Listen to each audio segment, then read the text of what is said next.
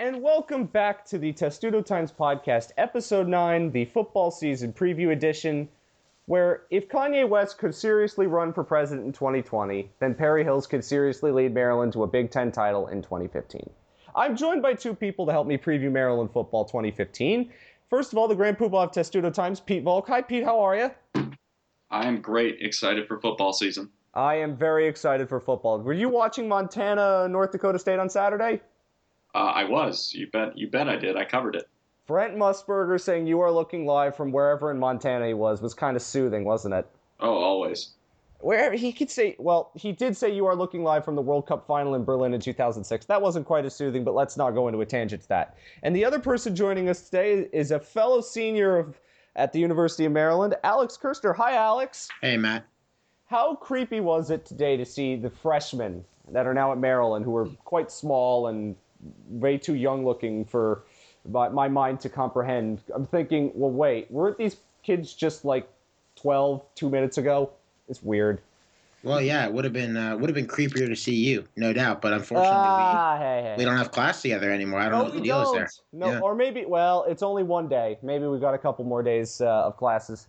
God willing, God willing. God, well, well, do you really want classes with me? It doesn't. It doesn't matter. anyway, thank you for all of your questions. We really appreciate it. This is how we're going to do the questions going forward. We'll post it in the MM in the morning. But let's get cut right through the fat and get right to the meat of the thing. And before we get to the new season, I like to review last season. It's part of how I preview a new team. Maryland last year was seven and five in their first season in the Big Ten, and they went four and four, which is not bad, all things considered. And they could have been better if not for an unfortunate collapse and a crazy field goal make at the end of regulation. So, Pete, what is the popular perception of Maryland football going into the 2015 season? Well, you know, it's generally between four and seven wins. Uh, Bill Connelly, who who ranked every team and put them in tiers, has Maryland in a group that up like 10, 15 schools where it's two of these teams will play at a top 25 level. It's not great odds that Maryland's going to be one of them, but there's a chance that uh, you know Maryland overplays performances. Generally, what I've seen is you know, some people on the, the lower end thinking four or five wins, on the higher end six, seven wins. I think that's that's probably the fair range of expectation for Maryland football this year. And Alex, what do you think the internal uh, perception is of Maryland football? You can take a more optimistic or pessimistic view, whichever you want. How do you think uh, Maryland fans and the program view this upcoming season? I think fans in the program probably view it a little differently, and the program uh, has every right to be excited. They're in the same boat with 13 other Big Ten teams and 127 other Division One teams being zero and zero. Um, three games right at the top that really shouldn't be hard, so a good chance to start unblemished. Um, I think that if you ask people in their heart of hearts what they expect this team to be, uh, I don't think it would be a lot different than what Pete just described and what Bill Connelly described uh, when he ranked them in that group. Um, but you know, there's there's potential there in both directions, and that's part of the fun. That's why they're going to play the games. Well, let's start with one of the reasons why there is some variability in those projections. Maryland's starting quarterback has been announced, and it's not who we expected. It's not who I expected, and it's not who we assumed was going to be the starting quarterback from April until now, the first eight podcasts. Well, the first seven, let's be honest. Perry Hills is the starting quarterback. That is not something I thought I was going to say watching him as a freshman in 2012. Uh, Alex, you saw more practices than Peter I did. How did this happen? Um, actually, quick note: I didn't see uh, much practice, and by much practice, I mean hardly any, because uh, I've been kind of jumping around, you know, globe trotting a little bit the last couple of weeks. Um, Busy but- boy. but you know, probably, probably best to let Randy Edsall tell uh, rather than me. Sorry to disappoint. I'll be hopefully more often in the future. Um, but better to have Randy Edsall tell it uh, the way that he has and the way that he's told it a lot of times before, no matter whose his quarterback's been. Uh, which is that Edsall doesn't need Maryland's quarterbacks to be the guys to win them games. Um, though that could change when Dwayne Haskins gets to town. Uh, he needs quarterbacks who will manage games and not lose games. Uh, that can be said about about 80% of NFL quarterbacks and 90% of college quarterbacks, probably. Um, but Perry Hills has always demonstrated that he keeps Maryland in games. He did it as a freshman when he never should have been playing. Uh, he did it as a third stringer when he made a spot appearance against Iowa in a game Maryland won last year. And he's never given Maryland any indication that he'd be anything but steady. so it's a credit to him that he found his way into this battle uh, for Maryland's quarterback position and that he ultimately won it. Pete, when I think back of uh, to Perry Hills as uh, a quarterback, I think back to 2012 when he's throwing a lot of underneath routes to Stefon Diggs, how his stats got padded quite a bit, and also playing behind the turnstile that was Maryland's offensive line three years ago. Even last year, he was kind of doing the same thing, but to a lesser degree. When per- when you say Perry Hills, Maryland's starting quarterback, you have a certain thought that pops into your head. Are we being clouded by past biases when we think about Perry Hills in 2015? Because it's safe to assume he's not the same quarterback. Yeah, you know, I think that those biases are certainly there, but at the same time, it's impossible for us to really say what Maryland's going to get. I mean, it's impossible for even the coaches to know because you can only tell so much from practice. Um, and Perry Hills had performed well enough in games that there was certainly a loud subset of the Maryland fan base that wanted to see him win the job. Um, you know, I think Randy Edsall has talked about uh, Perry Hill's increased arm strength. That was one of the big concerns with having him be a Big Ten starting quarterback. And the other big concern was his high sack rate. Of the three competing quarterbacks, he had the highest career sack rate. Um, I think he was sacked on like 11% of snaps of passing attempts. Dax Garman was at 10%, and Caleb Rowe was at 3%, um, which is a very big difference. Uh, but I think you know, that's very skewed by that 2012 offensive line. You know, a lot of sacks actually do have to do with what the quarterback does in the pocket and outside. Um, so we really have to wait and see this year how much of that high sack rate was Maryland's offensive line and how much was Perry. Uh, so here's a simple question for both of you. I'll start with you, Pete. Is Perry Hills, based on what we know and all the numbers we have, is he the best option to lead Maryland this season? I think that the, the closest thing we have an, to an answer to that question is the fact that Randy Edsall picked him out of the three competing quarterbacks. Um, you know, it's you can get a lot from numbers, but you know, especially in college, as players improve greatly from year to year, uh, it's it's hard to tell. Uh, you know, you, it's easier to look at those numbers and just say qualitatively, here's who has played the best. And out of the three, it was clear that Caleb Rowe and Perry Hills played better than Dax Garman. It wasn't apparently clear which one of the two was better, but it is definitely clear that Caleb Rowe has a stronger arm. So I think that you know this is something people talk about a lot, but it's true. Uh, Caleb Rowe does offer you a probably a better threat in the vertical game, but Perry Hills uh, is apparent. It seems to be a more accurate passer. So there are positives and negatives to both. Um, and I, I imagine Maryland's going to be flexible in their in their quarterback decisions uh, throughout the season. And going off one of that, and going off that, one of our questions we got from C.K. Stevenson today was, do you expect the offense to change much if Rower Garman was a quarterback, and how different is it going to look with Perry Hills a quarterback? So, Alex, I'll throw that one to you. We talked a little bit about this last week, Pete, but I want Alex's opinion on this. Uh, I don't know because Maryland, obviously, last year uh, did an, an inordinate amount of zone read uh, and, and, just straight read option plays in the run game because CJ Brown was the quarterback. Um, CJ Brown, uh, a great guy, a Pittsburgher, much like Perry Hills. Uh, he's, he's got, got my got my respect in that regard. Oh, but um, CJ Brown, CJ Brown required Maryland to use its quarterback in a certain way because he was such a, a below average passer I think he wound up with like 5.6, 5.7 yards per attempt. Um, Maryland's going to have a better passer, uh, whether Perry Hills keeps the job all year or not. Um, so I think that there's going to be some difference between you know how Perry Hills or even Rower Garman played relative to Brown, but relative to each other, um, I, I, think we might put Perry Hills and Caleb Rowe in a box and say, and that's actually a term Mike Locksley used about Rowe last year uh, you know, we put this guy in a box, but he's pretty athletic. I think the same thing can be said for Hills. Um, as I'm sure TV commentators will remind you, very early on Saturday, he is a high school wrestling star. Uh, he's a pretty athletic guy, big guy. Um, so I would think that Maryland could retain some of that kind of quarterback mobility flavor, um, no matter who the quarterback is. But I also would think that they've left a, a somewhat vanilla system, given that they're breaking in so many new receivers as well as the quarterbacks that I don't think there'd be a drastic difference um, if Rowe or Garman came in at any point. And a new offensive line as well. Hey, Ryan Ruocco, who's calling the game on Saturday. Listen to the podcast. You'll get good prep information. And uh, Alex, you're no better at uh, inserting random Pittsburgh references than Doc Emrick is. Just had to get that out of the way. uh, Pete, uh, it's safe to assume, because there's such a thing as the Maryland, angry Maryland quarterback hating God, that for injury or one other reason, that Maryland, we're not going to see just one quarterback all season. We're likely going to see two. We might even see three. Uh, do you, Caleb Rowe is probably the first option if Maryland does have to make a change for blowout or injury or whatever reason. What if it was going badly? How badly would it have to go for a change to be made? I know I like these questions a lot, but I, I, you know, I think that it's honestly they're going to play it by ear. I don't think that there's any sort of like marker for that. Just because, you know, your first game's against Richmond, that's an FCS opponent. I think ideally Maryland has Perry Hill start the game and play the entirety of the first half for sure.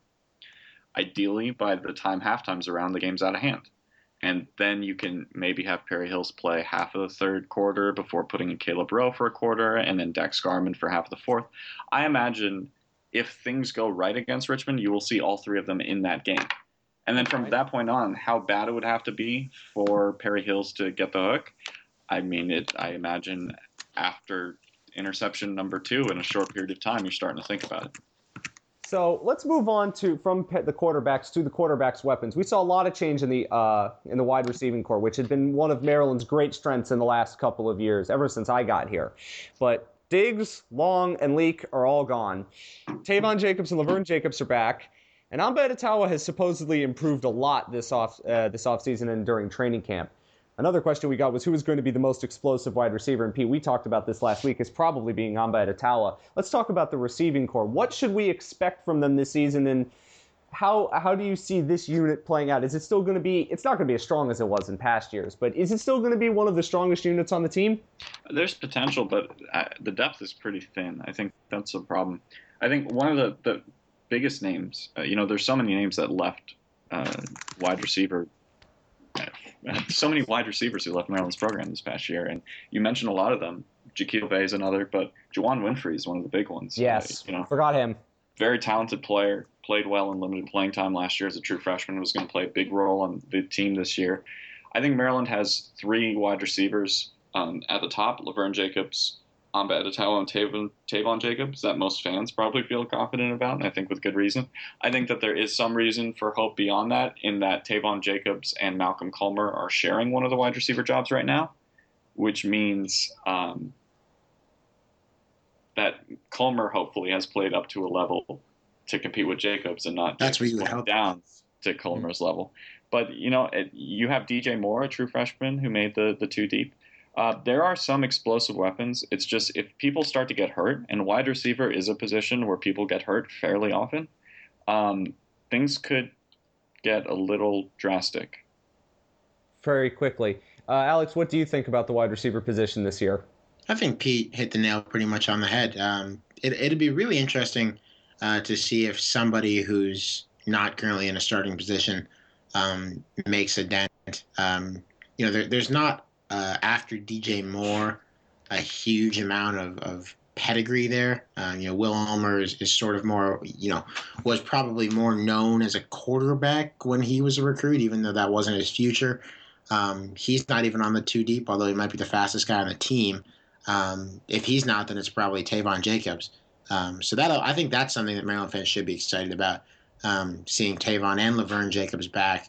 Um, but I, I, agree with Pete. There's there's the potential for the thin depth of, of that group to make it a problem. Um, that said, if, if Maryland's passing game is bad, my guess is that it won't be because of the receivers. Good call. I'm not. A, I would agree with you on that. Uh, quickly, I want to get to the running backs. Last year, it was a lot of talk about uh, Wes Brown or Brandon Ross, who is going to be the man to lead Maryland in the backfield. It ended up being Brandon Ross a lot more of the time than it was Wes Brown. Uh, do we see anything different this year? Again, same story with the wide receivers. There is a lot less depth than there was in years past, but the top, Wes Brown and Brandon Ross are still pretty solid, aren't they, Alex? I'm going to have to debunk you there, Matt. Oh, not? I, I'm not. Pete's, Pete's, Pete's got a pretty, uh, a pretty strong case to make here. I'll let him make it first. He's well, being a myth buster. The, the fact this is a pretty common myth among Maryland fans that Brandon Ross got uh, more of the share last year. Wes Brown led the team in carries. He, he did Uh, demonstrably worse with those carries. It felt He like. did, and that is an important point. But, But just with the carries, and I'll get to that in just in second. terms of like workload, Wes Brown actually was the running back used most frequently by Maryland last year. It, that didn't- will it change. didn't this seem year. like it at all. Yeah, I, I and I understand why. I mean, I think I, I think that there's some you know Maryland fans want to see even more of Wes Brown because he's the four star guy versus the two star Brandon Ross. But it is true that a Brandon Ross got more carries last year, and b he was much much much better than Wes Brown when he got those carries. Now that's not saying that Wes Brown can't be good, can't be very good. He's a great talent. I mean, he's got a fantastic frame. He's got all the tools to be a fantastic Big Ten running back. But um, just looking at what he's done so far, Brandon Ross is the guy, and he won the job in camp. Uh, when the two deep came out, Brandon Ross is alone as the starting running back. Many, many, many times, Maryland has named two starting running backs, even as games approached. So I think that says a certain amount of confidence that Randy Edsall has, specifically in Brandon Ross's ability to hold on to the ball, because his only problem last year was fumbling, and it was That's- a big problem. But he's been working on that. That was like his specific focus in camp, and I think the fact that he won the job outright over Wes Brown instead of they could have easily had them share the job going into an FCS game. I mean, who cares? Uh, that shows a, a level of confidence that I think should inspire some confidence in the running game for Maryland fans. Uh, it's great because the quarterback isn't going to run nearly as much or as effectively as CJ Brown did in past years, which was an element of his game I thought was less appreciated, but he's graduated now, so let's move on. One of the areas that has Yeah, CJ Brown. as- Just quickly, CJ Brown was the only running back, or was the only person on Maryland's team who was a better running runner than Brandon Ross. I mean, just putting go. it bluntly, I- CJ Brown was Maryland's best running back. Even though I'd he played- also note I'd also note that Maryland did get pretty good production from Brown in one area, which was receiving. yes, Um, he Mhm. actually, it's interesting. Uh, Wes Brown caught 90, 90 plus percent of his targets. He caught 21 of 23 passes that Maryland quarterbacks threw to him. Um, Brandon Ross was down around 60%, um, even though, interestingly, uh, I think that might have to do with where it was on the field because they had about e- about even uh, yards per targets. Uh, but the point is that Wes Brown's very sure-handed, uh, and he could be a guy uh, that if Maryland's offensive line uh, does break down, especially while Damian Prince is injured, um, that Wes Brown might be a guy Maryland puts out there as a as a check down option for Hills. Good segue. Thank you for that, Alex. Let's talk about the offensive line. It had been a sticking point, an area of concern for, I don't know, it feels like ever. Uh, Mhm. That's not the case, but it it's feels not like an exaggeration. It's true. Oh, okay. You you've been involved with Maryland sports much longer than I have, so I will defer to you on that. So as a unit, it should be improving, but as Alex just mentioned, Damian Prince is injured. So in the early going, let's talk about the first three games and then when we get to Big Ten play. In the first three games, what should we expect from Maryland's offensive line? Well, I'd like to of- start by saying that like it's so completely Maryland for Maryland to get two blue chip offensive tackles and then both of them to be hurt. Angry the season Maryland starts. offense, angry Maryland offensive line hating God. It's just I. It's very frustrating. I love this team so much. Continue.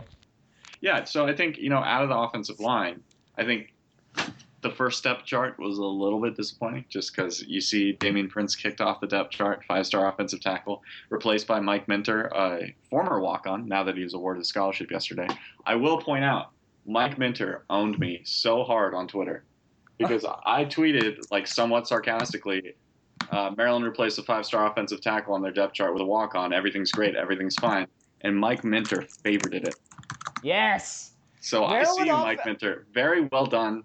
I have high confidence in Mike Minter just off that bold favoriting alone. He's And- my new favorite. He's my new favorite player. Beyond that, though, honestly, you know, he's whenever you see a walk-on that red shirts, that's usually a sign that they are above the fold of walk-ons because it's very rare that a team will say, "Yeah, we need you for five years instead of four. Um, Minter redshirted. So did Ty Tucker, who also received a uh, a scholarship the other day.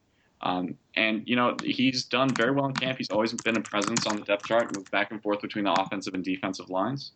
Um, I, I I think that him at starting left guard will probably be fine. Um, At least Against Richmond. games. against Richmond. I don't know about the first three. I mean, honestly, Bowling Green and, and South Florida could pose problems, but Richmond shouldn't be a problem. As far as the other positions on the line, left tackle's Michael Dunn, another former walk on. Um, he has done very well. I mean, Maryland now, their left side is entirely former walk ons, but they, you know what, it worked for Andrew Gonnella, it's worked for plenty of other people. It's not common, but if it works, that's great. Um, at center, Evan Mulrooney, solid. I mean, uh, Sal Conaboy's been there forever, but Mulrooney's always been great as his backup. Last year, he was moved to left guard, but missed the year because he was uh, sick. Uh, and at right guard, Andrew Zeller, m- most experienced, I would say, offensive lineman. I don't know, Alex, you could say, I guess Ryan Doyle's technically more experienced, but Ryan Doyle has had Yeah, a yeah. rough go of it throughout his Maryland career. I mean, he was moved inside from tackle to guard because, frankly, he was not cutting it at tackle. Um, but they put him back there now because Prince is hurt, and I'm sure that will be probably fine against Richmond. But Yeah. unless he's made significant strides, and again, college possible. I mean, you can make huge strides from year to year when you're this young. Uh, unless that happens, that's not going to be something they want long term. Okay, Alex, what is the ideal version of this offensive line look like when we start Big Ten play in October? Uh, I guess the ideal version is what Maryland puts on its preseason depth chart before injuries and anything else happened. Um, that means Dunn, Mike Dunn at the left tackle spot, uh, Ryan Doyle at left guard, not at right tackle where he was for most of last year and where he is uh, again now. Um, Mulrooney still at center, Zeller still at right guard, uh, and certainly Damian Prince at right tackle, um, with Derwin Gray, uh, a four-star to Prince's five-star tackle uh, hopefully pushing for playing time. I mean, that would be Maryland's best outcome by far. Um, but you know, that's not always how it is, and that's life. Um, and it's tough given the, the the caliber of linemen that Maryland will see this year. Uh, fortunately for Maryland, Michigan doesn't come to town for a month from right now. Mhm. Um, and Michigan's going to have a very good defensive front, much like almost everybody in Maryland's division in the Big Ten. Um, in fact, really everybody in Maryland's division is going to have a, a terrific defensive front, except for maybe Except Indiana. Indiana. Uh, Rutgers, Rutgers, who I don't even know if they're going to win more than a conference game or two. Even Rutgers is going to have a devastating defensive line. Yeah, Um, it's their strength. I mean, like every Big Ten team, Yeah. no matter how good, except for Indiana, has a great defensive line. Does Indiana Yeah. even count as a Big Ten team? I mean, I guess they're there, but anyway. But the, the the point is that's I mean Maryland's kind of keeping up with the Joneses. I mean you've seen Maryland move to a four three, which puts them in the same boat as every team. And this is on the other side of the ball, but it puts them in the same boat as every team that their offensive line will face this year. Um, I don't think Maryland's there yet because the defensive tackles um, aren't you know the defensive tackles aren't historically guys who have played defensive tackle or at least started um, at defensive tackle. In the case of uh, Quinton Jefferson. Um, but Maryland's offensive line is going to face guys that have, um, and they're going to face guys that are really good. There are probably, what would you say, Pete? Maybe maybe five minimum, probably of five first round picks just in Maryland's division, just on defensive lines that Maryland's going to see this year. So that offensive line, I don't know um, about giving a has to- number, but it's it's too many for comfort. I'll say that. yeah, Uh, and it's it's going to be devastating. So Maryland's offensive line really does need to take some kind of shape in the next thirty days or so. All right, Alex, thank you again. You have become the segue master. You are amazing. I love this. Continue this for future podcasts. You are saving me the effort of having to find a segue. It's like those old Monty Python segments where they just made up links that didn't make sense. Uh, that would be me. But thank you again, Alex. Uh, let's talk about the defensive line and continuing that, the front seven. only Yannick Ngakoue is back, basically from the front seven of last year, which was a really good unit. was the was incredibly solid at a lot of things, except for on defense. And now they've moved from a three-four to a four-three. So Pete, the the first uh, two deeps are telling us quite a lot about how this four-three is going to shape up. What is it going to look like, and uh, who are the? I mean, we always talk about Yannick Ngakoue, who's really the best pro prospect Maryland has. What's this four-three going to look like in practice? Yeah, you know, it's that's I think a question a lot of us have. Uh, Keith Dudzinski, What's your best guess? What's your best Well, guess? Keith Dudzinski, the new defensive coordinator, uh, comes from the Don Brown School of Coaching. Um, he was Don Brown's defensive coordinator at UMass. Uh, for those fans who think that name sounds familiar but aren't quite sure, Don Brown was uh, Ralph Friedgen's last defensive coordinator. You may remember his ultra super aggressive defenses with lots of crazy blitzes. So there's a strong chance that Maryland runs something like similar to that this year. Um, we really have to wait and see. I think that, you know, like you said, Yannick Ngakoue is a tremendous player to have coming off the edge. We're talking about the defensive line now, and uh, him, he's on one side, Roman Braglio is on the other. Braglio is another talented kid. Um, unlike Ngakoue, he hasn't like been a starter for Maryland yet, but he's done a fine job in a backup role.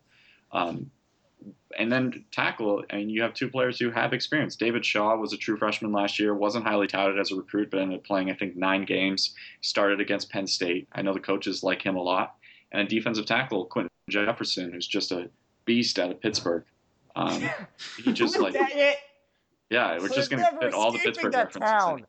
He he just, I mean, I remember watching his highlight film when he was in Pittsburgh, and he's just throwing linemen around and he he did a gr- good job when healthy at Maryland at defensive end, and I think that he's a good fit for a four-three D tackle.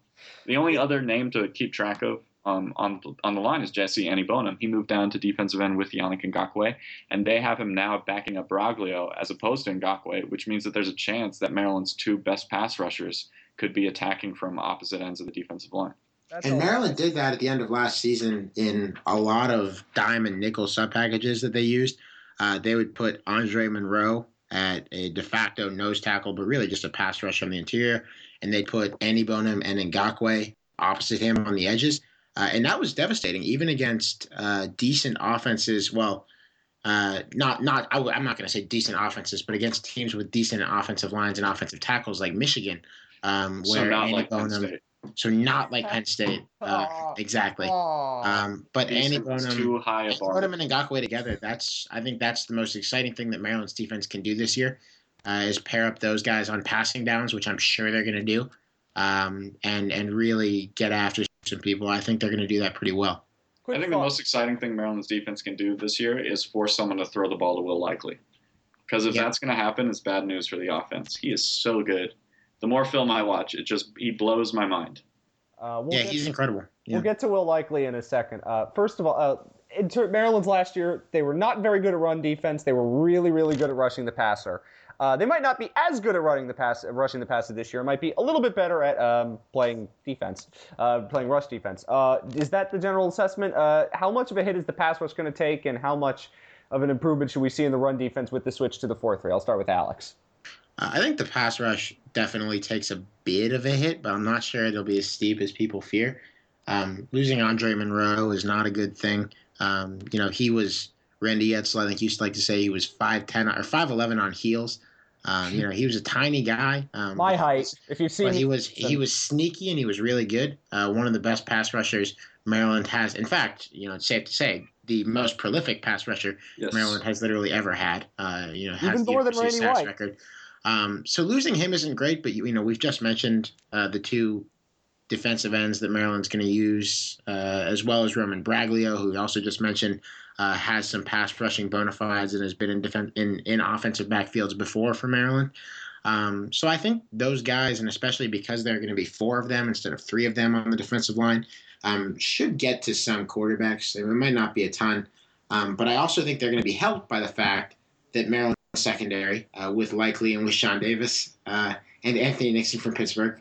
Oh my um, God! and and and uh, and, and AJ Hendy back there. I mean, that's really. Is in, he from Pittsburgh? He's from Maryland, he's, born and raised. But the good. point here is that Maryland's secondary uh, is really good and could create some coverage sacks. Um, so I think Maryland's pass rush uh, might be okay. Uh, and how about the run defense, Pete? Where do is that? I mean, last year was just horrendously awful in every possible way. Uh, is it going to be slightly less horrendously awful? Is this the part where I say like segue to linebackers or something? Yes, you can segue to linebackers now. Okay, let's segue to linebackers now. Um, Maryland took Good kind of a hit. hosting there, Pete. kind of took a hit in the preseason. Uh, four-star linebacker Abner Logan, who was one of the top prospects in his recruiting class out of Massachusetts uh, suffered an injury. He's going to miss the year. Uh, but Maryland has, you know, three linebackers who have proven that they can play on the FBS level. Uh, Jalen Brooks and Jermaine Carter are going to start at Sam and at the inside linebacker position, respectively. They both played spot time for Maryland last year, especially when guys like Matt Robinson and Alex Twine got hurt. Um, and they did well. Uh, but but at the will position, there's a new face, Jefferson Ashiru, who transferred in from UConn. He never actually played under Randy Edsall at UConn, but Edsall was did recruit him there.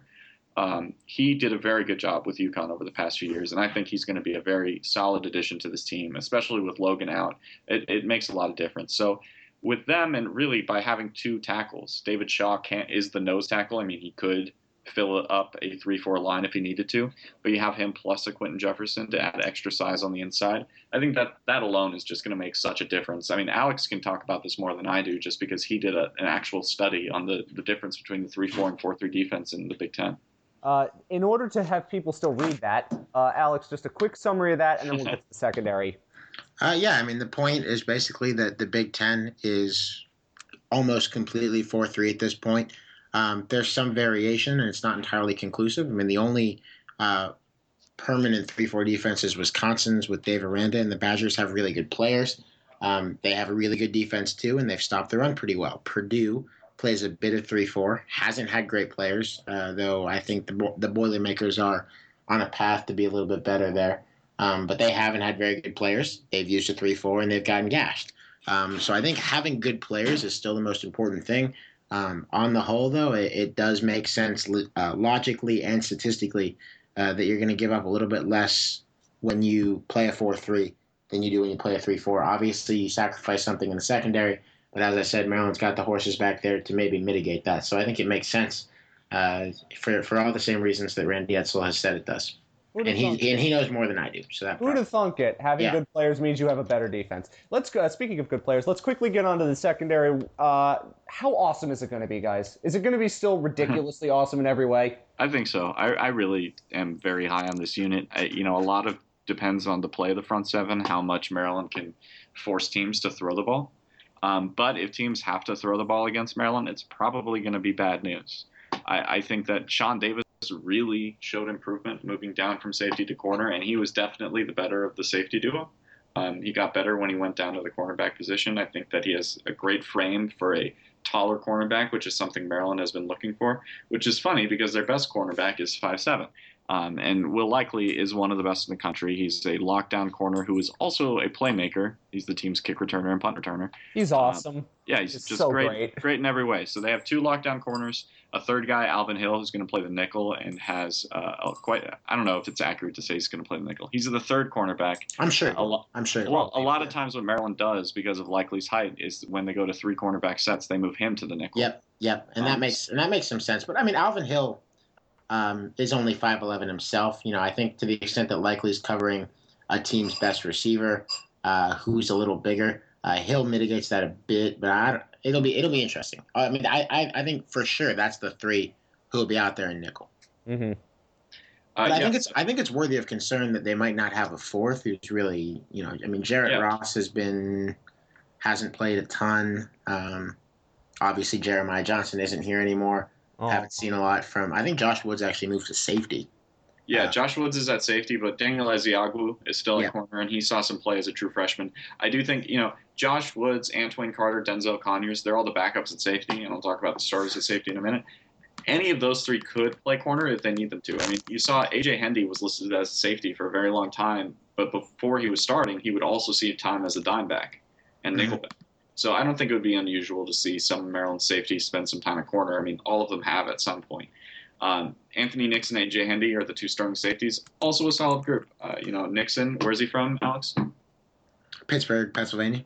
That's uh, uh, who did he catch passes from in high school?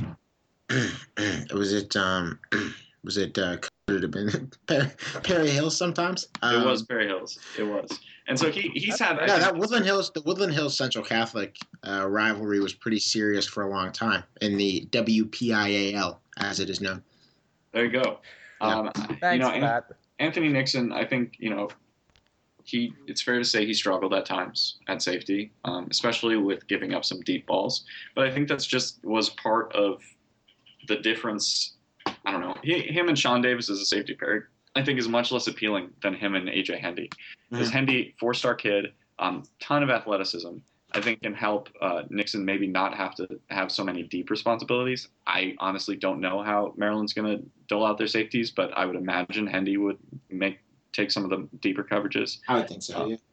Um, but we'll see. I mean, they're they're both talented kids. Uh, you have a, the secondary is just a tremendous mix of talent and experience. I mean, that's what you want to see, and that's what they have let's move on to a question that uh, We got in a general sense uh, from MD Nasty from the uh, from the comments earlier. Who is your breakout player for the season? Might not be somebody we know all that much about or we haven't talked about all that much, but who's the breakout player for you guys this season? And then we're going to get onto the Big Ten East in quick form.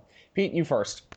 Wow, um, that that is a tough question. I think that I think DJ Moore is really good. Uh, you know, true freshman wide receiver from Philadelphia.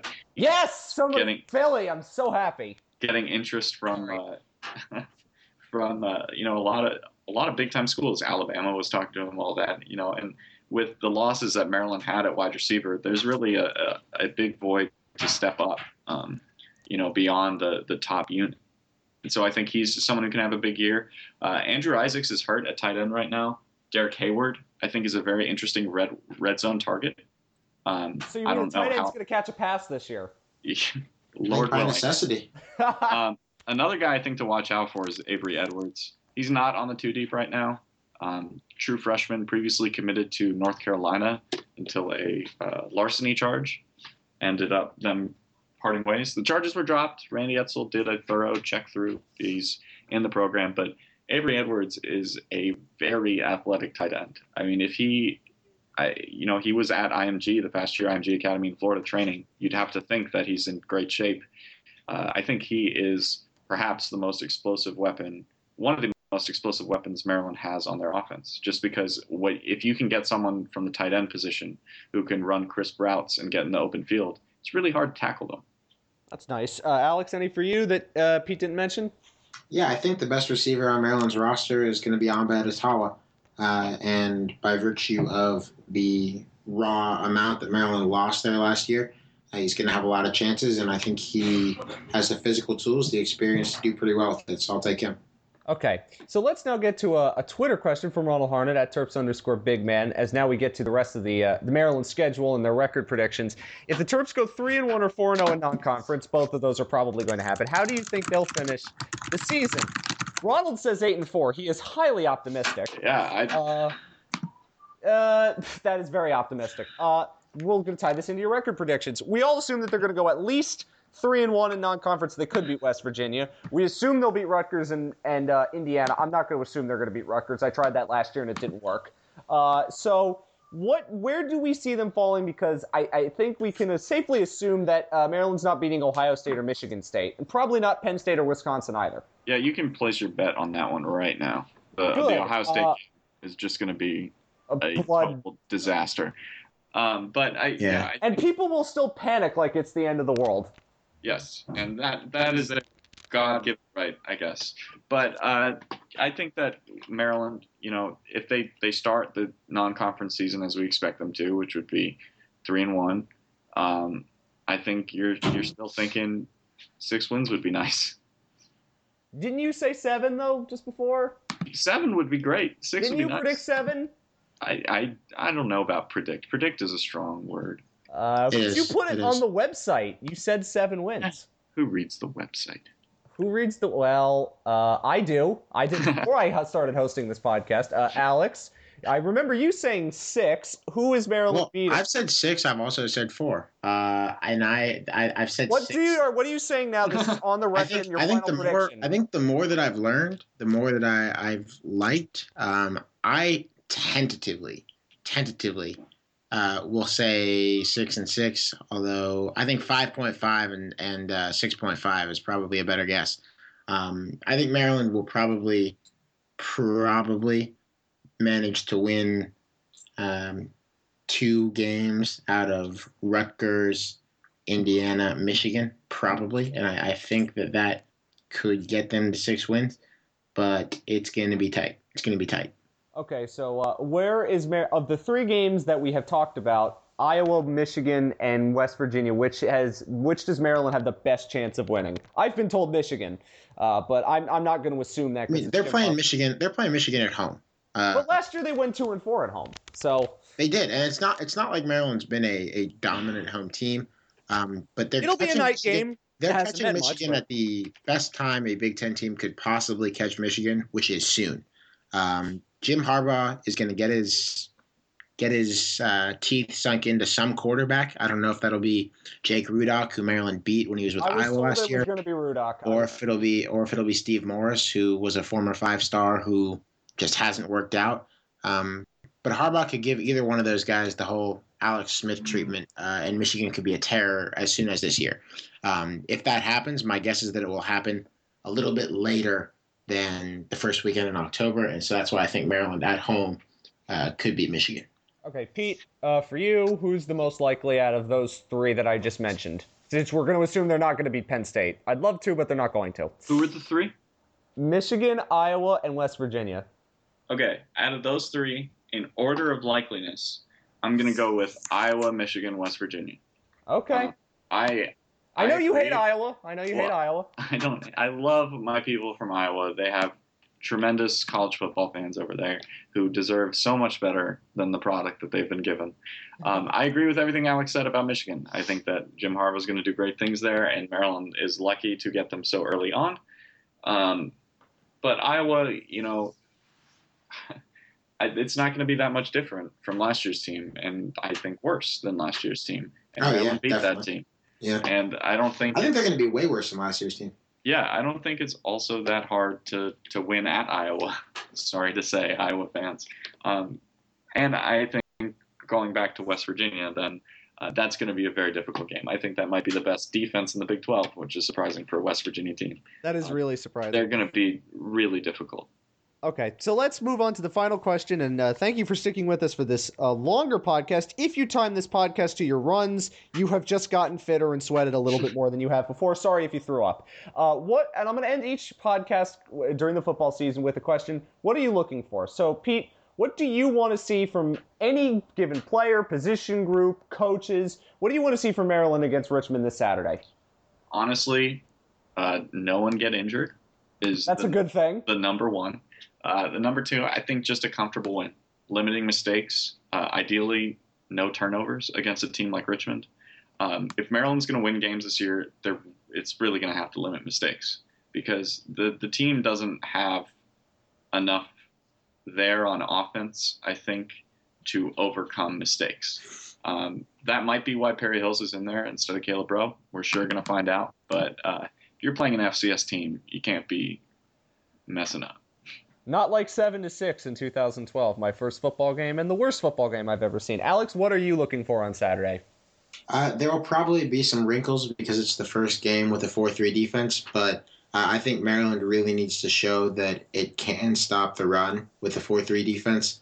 Uh, Richmond last year ran for just a tick over four yards per carry. Uh, that was against an FCS schedule. The best team on it was Virginia. Uh, Virginia was and, and is terrible.